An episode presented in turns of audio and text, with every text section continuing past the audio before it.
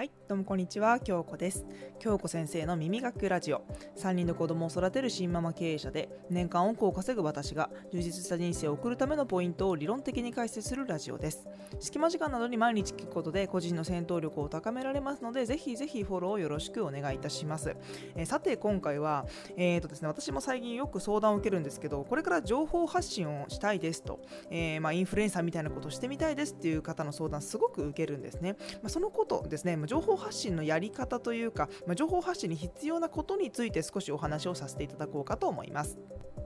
はい、えーとですね、私も今相談会っていうものをやっていたり生きる力向上委員会という女性限定のオンラインサロンをやっていたりするんですけど、まあ、これからビジネスを展開したいとか起業したいとかうん情報発信してみたいそういう方の相談をですね本当によく受けるようになりました。あのまあ私で参考になるかどうかわからないんですけど私も本当にしがない主婦3人の子供を育てるですねしがない主婦からスタートして私はですねあの本当に起業とか、えー、ビジネスを展開するなんて思ってもいない、えー、人間だったんですね。まあ、そんな私が、まあ、こういうふうに段階を踏んできて今情報を発信していて会社を経営するまでになっているんですけど、まあ、その体験だったり、まあ、奇跡っていうものをですねあの何かこうアドバイスできないかと思ってですねあのサロンだったりとかあの相談会やったりしているんですけれどもあの皆さんに、まあ、共通していることというかちょっと始める前に皆さんに分かっておいてほしいなというかこれを分かっておくとあの継続できたりとか情報発信していく中で成功できるのではないかなと思うのでそのポイントについてお話ししようかなと思います。で皆さんもですね目標としている人だったりとか、まあ、いつも YouTube 見ていたり、いつもブログを見ていたり、いつもラジオを聴いていたりする人って多分いると思うんですね。まあ、その中でも、まあ、京子さんですって言っていただけるとめちゃくちゃ嬉しいんですけど、あのー、なんかね、そういう人たちってすっごくこうキラキラしているように見えませんか？うん、これはね私もあの情報発信する前にそういう気持ちだったしあの今でもこう憧れている人というか目標に知ってる人っているからそういう気持ちってめちゃくちゃわかるんですよね。めちゃくちゃキレキラキラしてる感じしないですか？めちゃくちゃするしますよね。なんかうんでもですねそれって氷山の一角かなと思っていてあのキラキラしている部分はめちゃくちゃちょっと。でもその見えていない部分だって一緒に生活しているわけではないからね全てわからないじゃないですかどういう失敗をしていてどういうふうに、ね、生活していてってわからないですからその見えていない部分でめちゃくちゃやっぱり失敗したりとか苦労したりそういう部分があると思うんですね。で、まあ、例外なく今成功している人とかインフルエンサーとして活動している人って例外なく人よりも継続している人たちだと私は思います。うん、これはね大事なのでもう一度言いたいんですけどスキルが恐ろしく飛び抜けているんではなくて継続力が恐ろしく飛び抜けているんだと思います。これはあの、まあ、自分のことをちょっとね褒め褒める機会も作りたいのであのちょっと言いたいんですけど私もまあ人よりは継続してきたかなと思うんですね。でその、まあ、継続できないっていうところもすごく重要なんですよ。情報発信していく中で。なんか3日で情報発信終わりますとかそういうことはやはりできないじゃないですか。情報を発信していくっていう、まあ、継続的にこうコンスタントにやっていくっていうことが重要になりますから。その今回はその情報発信の中でも継続力っていうところはねちょっと詳しくお話話ししようかなと思います、まあ、情報発信するやり方とかあのコツとかそういうところはまた別の回でお話ししようかなと思います。とりあえず継続力っていうところに、フォーカスしたいと思います。でとにかくですね基本的にほとんどの物事っていうのは正しいやり方を継続することができれば達成できる。と思うんですね。だけどその継続がなかなか難しいんです。これをね本当に継続して達成することができるのかとかこんなんもう辛すぎて毎日継続できませんとかあの今どこに向かっているか分かりません、まあ、こんな風にね毎日思うと思います。ですね。で今自分がやろうと思っていることとか目標としていることが初めての体験でやったこともないゴールってどこなんだっていう状態であればなおさらだと思います。うん、あのですね私もですねこう、まあ、個人で稼ぐスキルとか副業とか、まあ、いろいろなこと発信してるんですけど、ま正直それを知っていても続かない人がほとんどだなって私は思っていてネットを使って副業したいんだけどなかなか続きませんとかアフィリエイトとかブログやってみたんだけどすぐに挫折してしまいましたとかもうそもそも敷居が高すぎてできる気がしませんとかそういう方をね、私はたくさん見てきました。もうアフィリエイトとかブログの世界で言えばですね、参入した人の95%が続かないって言われてるんですよ。うん、っていうことは、まあ、逆を言ってしまうと継続さえすることさえできればですね、成功できるっていうことなんですよね。で、まあ、実際に新しい物事を始めて継続させようと思う試みるとき、まあ、情報発信も初めてなんですごく労力かかると思うんですすごくプレッシャーもかかるしストレスもあると思いますそれを継続させるときにはめちゃくちゃ苦痛伴うと思いますだって初めてのことだから。私も最初ネットを使って稼ごうということを思ってネットビジネスを始めてそれも苦痛だった。だって自分はそんなことやったこともないしパソコンのやり方も知らないし。そして情報発信をしようと思ったとしても YouTube のアップの仕方もわからないしカメラに向かって喋るのもわからないし喋りにも慣れていないしみたいなことですごく苦痛だったんですね。最初のうちはそれを毎日やるっていうことでさえ難しかった。すごく困難でした。それは慣れていないからです。そして心理的負担も大きいからです。でそもそもですね自宅に、えー、パソコンに向かってやっているわけですからね本当に孤独です。誰にも相談することさえできません。パソコンに向かってキーボードを叩いていたり喋る練習をしていたりそんな毎日が続きます。そんな毎日を送っていると人はこういう思うんですよ。こんなやり方で本当に合ってるんかなとか、このやり方続けていて本当にネットで稼ぐことできるのかなとか、えー、この情報発信続けていて誰にも見られていないのに、いつかね、こう、みんなに見られる時って来るのかなとかですね。そんなことを頭の中ね、何度も何度も駆け巡ると思います。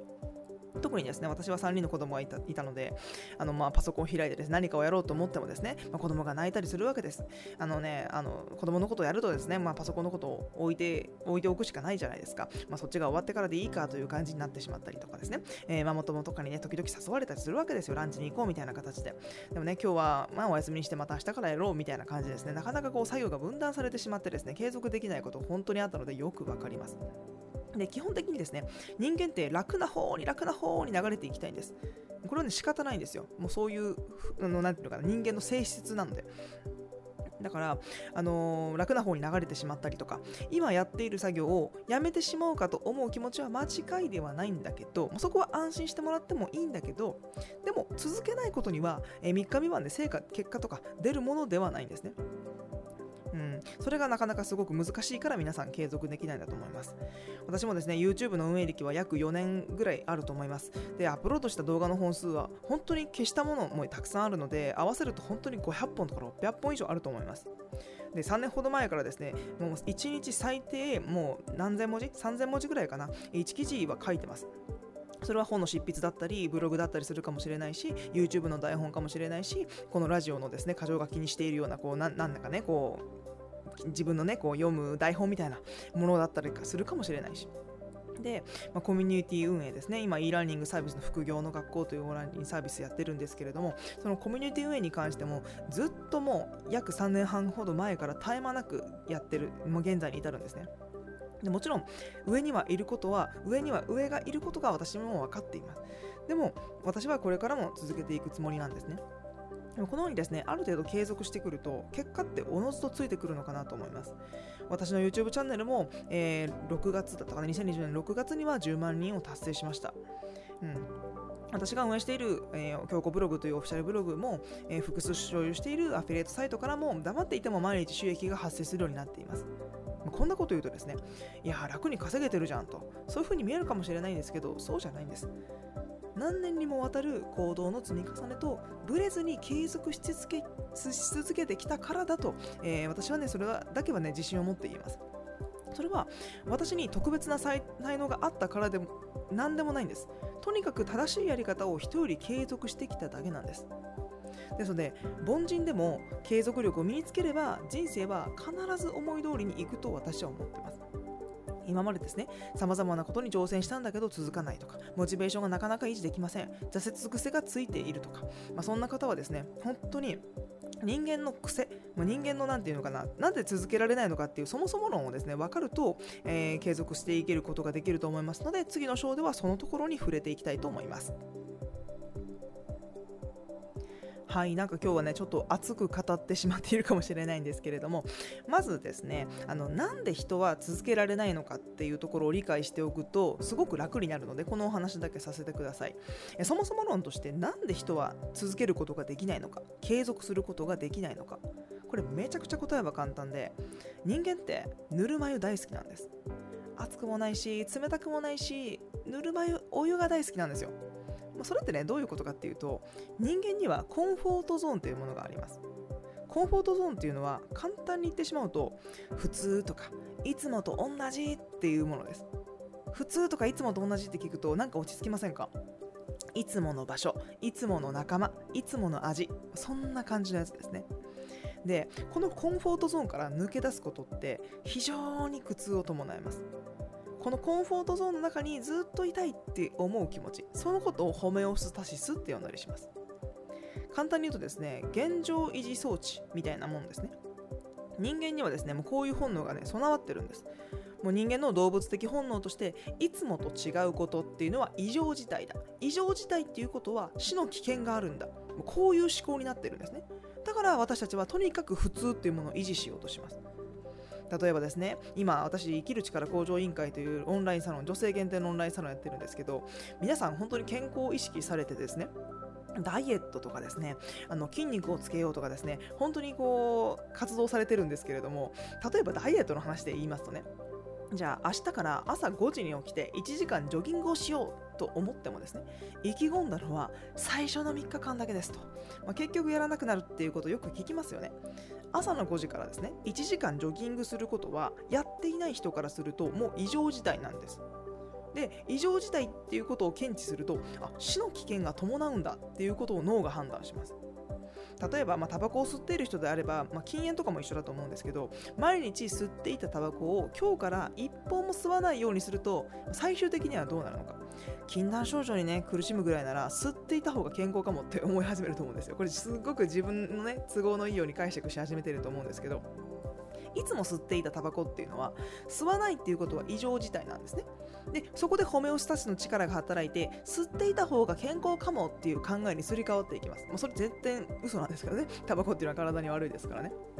で、まあ、収入を増やしたくてですね、例えばブログを始めます。最初だけはものすごくインプットするのに、1ヶ月目、2ヶ月目、3ヶ月目と迎える頃にはですね、なんかね、これブログ書いててもお金にならないし、記事なんて書くのバカ臭いなとかですね、まあ、そもそもこれで稼げなかったらどうするんだと。まあ、こんな意味のないことするぐらいなら、普通にね、その辺でアルバイトとか、えー、仕事してた方がマジだって、もうこういうふうに思い始めるんですよ。